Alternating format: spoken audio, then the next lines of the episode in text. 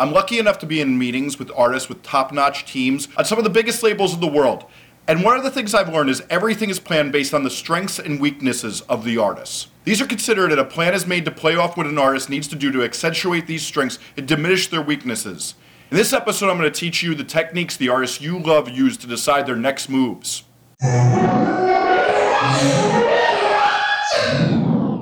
Hi, I'm Jesse Cannon. This is Musformation, and today I'm in Millerton, New York at Bear Track Studio and just taking a minute to talk about this. So, if you've watched this channel before, you know I have more than a bit of disdain for startup bro culture.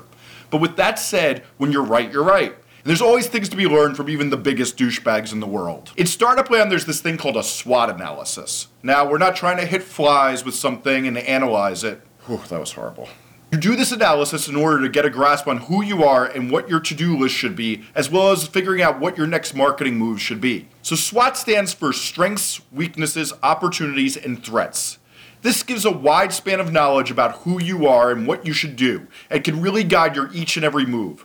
I talk to so many artists, and oftentimes they feel like they're walking in the dark and just seeing what sticks by throwing it against the wall, and really are just guessing at what they're going to do next for their content and going with the first idea that comes to them, instead of making calculated and informed decisions that can really help make their music resonate better. This analysis will teach you exactly what you should be doing at all times and guide numerous parts of what you do. Okay, so let's get into this. So the S in SWOT is for strengths.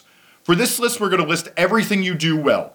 This could be that you have a charismatic front woman, great songs, attractive people in the group. Whatever your strengths are, let's get them down here, and feel free to even go down to the minutia. We want to get everything you have going for you on this list. Then we get to the W, which is weaknesses. Here we want to put everything you need to improve and should be being worked on regularly. This could be that your drummer sucks, you're a bunch of slobs, you have no money, or that your music is generic since you still haven't found your voice yet. That's all fine. Be honest with yourself. Opportunities is the O in this. This could be that your dad owns an empty warehouse that you can film cool videos in and put sets in. You know someone in licensing and you may get opportunities there if you make more licensable music. Or your guitarist is so good that you can get on a bunch of guitar YouTube channels to promote your music. The T stands for threats, which are things you need to take care of before something bad happens. This could be everything from unpaid tickets that may get your van towed away, that your drummer's gonna have a kid and not be able to play shows for a while. Yes, I just called a kid a threat. I had a really bad train ride up here with a crying kid behind me, so I'm taking a little revenge. Or that you haven't released music in nine months and you're losing monthly listeners.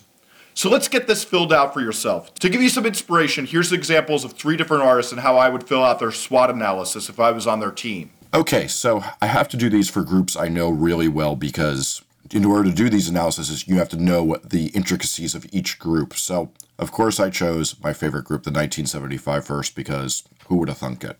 So, there's strengths charismatic frontman. He's amazing. They use a lot of their videos to play up how much personality he has and have him do all sorts of different things because he's capable of doing a ton and he's an incredible performer.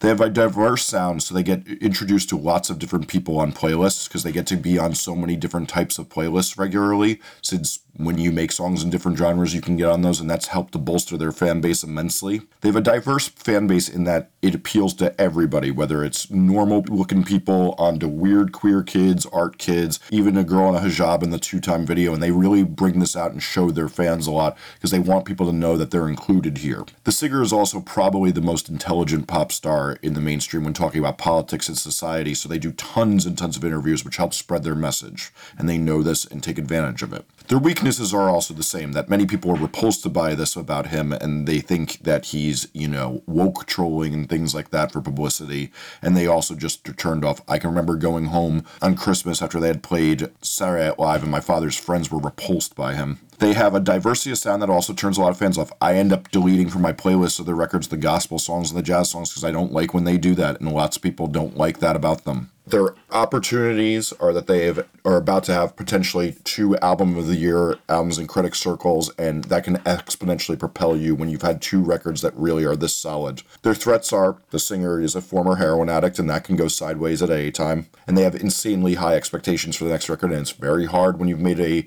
record that everybody called the album of the year to follow it up. Next, we have my fave, 100 gecs. Their strengths are unique and shocking sound. When you listen to that record, I often tell people if they listen to it, you can't just listen to one song. You have to listen to seven of them at least to understand how insane this record is because it's just so all over the place. They have a unique look and personality that don't look like any other group out right now, which always makes for people wanting to do photo shoots with you. Other musicians love them and they're highly influential in the mainstream right now. Every pop star is talking about how that's the record that's influencing them. Their weaknesses are many f- people find them too silly since they're pretty silly, and their diversity of sound yet again turns fans off. Their sound goes all over the map. Their opportunities are they're poised to be a huge act. With the next record is seemingly it will be handed to them as long as they make a good record. Lots of keys to lots of opportunities. Uh, and Dylan Brady, the, one of the producers in the group, produces many huge pop acts like Charli XCX, so they have a very good opportunity to widen their appeal with that. Their threats are they only have a dozen songs, so it's hard for people to get addicted to a band that only has one real release. And they also have insanely high expectations for their next record. Next, I'm going to talk about one of my new favorite artists, Poppy. Poppy's strengths are she has unique, innovative production on her songs. Her songs truly just jaw drop on this latest record. I disagree that you can't believe how they got some of these sounds and how interesting the song structures are. She has a unique look and personality. She's been making some of the most interesting videos that people were talking about long before she found her voice. They would just talk about how crazy her videos are and the look of them. And you know, she's a very attractive person, and that helps no matter who you are. Weaknesses Metal fans hate diversity in sound. They don't like when you bring other genres in. They're a closed minded bunch, so it makes a lot of people turned off by her. She also used to make pop music, so stupid metal fans are skeptical of her. Her opportunities are, though, that musicians appreciate her very much. I see a lot of people talking about how influenced they are by this record, and she has a creative level worthy of mass attention. And what I mean by that is like, we're seeing so many acts with creative directors now, and we're going to talk a lot more about that in a few videos from now. And she really, really has a creative level of like whatever's happening on her team to make the stuff that she makes. It's like Madonna at her peak level good content. Like I am shocked by every video that she comes out with. Uh, her threats are could be considered novelty if songs go in the wrong direction. You know, this music borders on not being serious, and that is such a hard line to walk. And the way she comments on music, her personality is hard to age, and when, I don't want to do that in a females can't grow up because that's repulsive to me. What I mean by that is when you're commenting on youth culture, eventually you get too old like Blink 182, and that's a lot of what she's doing is she's talking about the youth and making a mockery of, you know, like culture and stuff like that. So now that you filled this out, how do you use it? For your to do list, I like to focus on the opportunities and threats first, since opportunities should guide what you're working towards. And since threats can potentially take down what you do, you have to make sure you act on them fast. It also helps to consider for your to do list how planning up to your strengths can increase your chances to get these opportunities. You should also consider your weaknesses and take time to consider allocating time to fix them. Oftentimes, just staring at this list can get you to a more considered place on your to do list, where you can be more effective and your progress will dramatically improve just from this practice. As the saying goes, work smarter, not harder. Secondly, this list should guide your image and the marketing decisions you make. Whether it's videos, photo shoots, or art, think about your strengths and weaknesses and how you play them up and make them more effective. Playing up your strengths and doing things that conceal your weaknesses is crucial and makes everything you do better and more effective. Take the time to make a good list for this analysis and update it regularly. I keep one above my desk for my own personal work at home so I can always consider what I should be improving and what I should be focusing on. That's it. Am I missing anything? Is there any way you would have done this? I need to know your questions and what no one else is telling you, since I want to answer them, so leave them in the comments. I hope you liked this video, and if you did, please like and subscribe and get notified for my future videos, since I'm going to be breaking down the concepts in this video along with tons of others on promoting your music and how to make music you're more happy with. As well, I have a Facebook group that's linked below that is only helpful information. No one tried to sell you anything, playlist or con artists, only helpful information for musicians looking to be better themselves.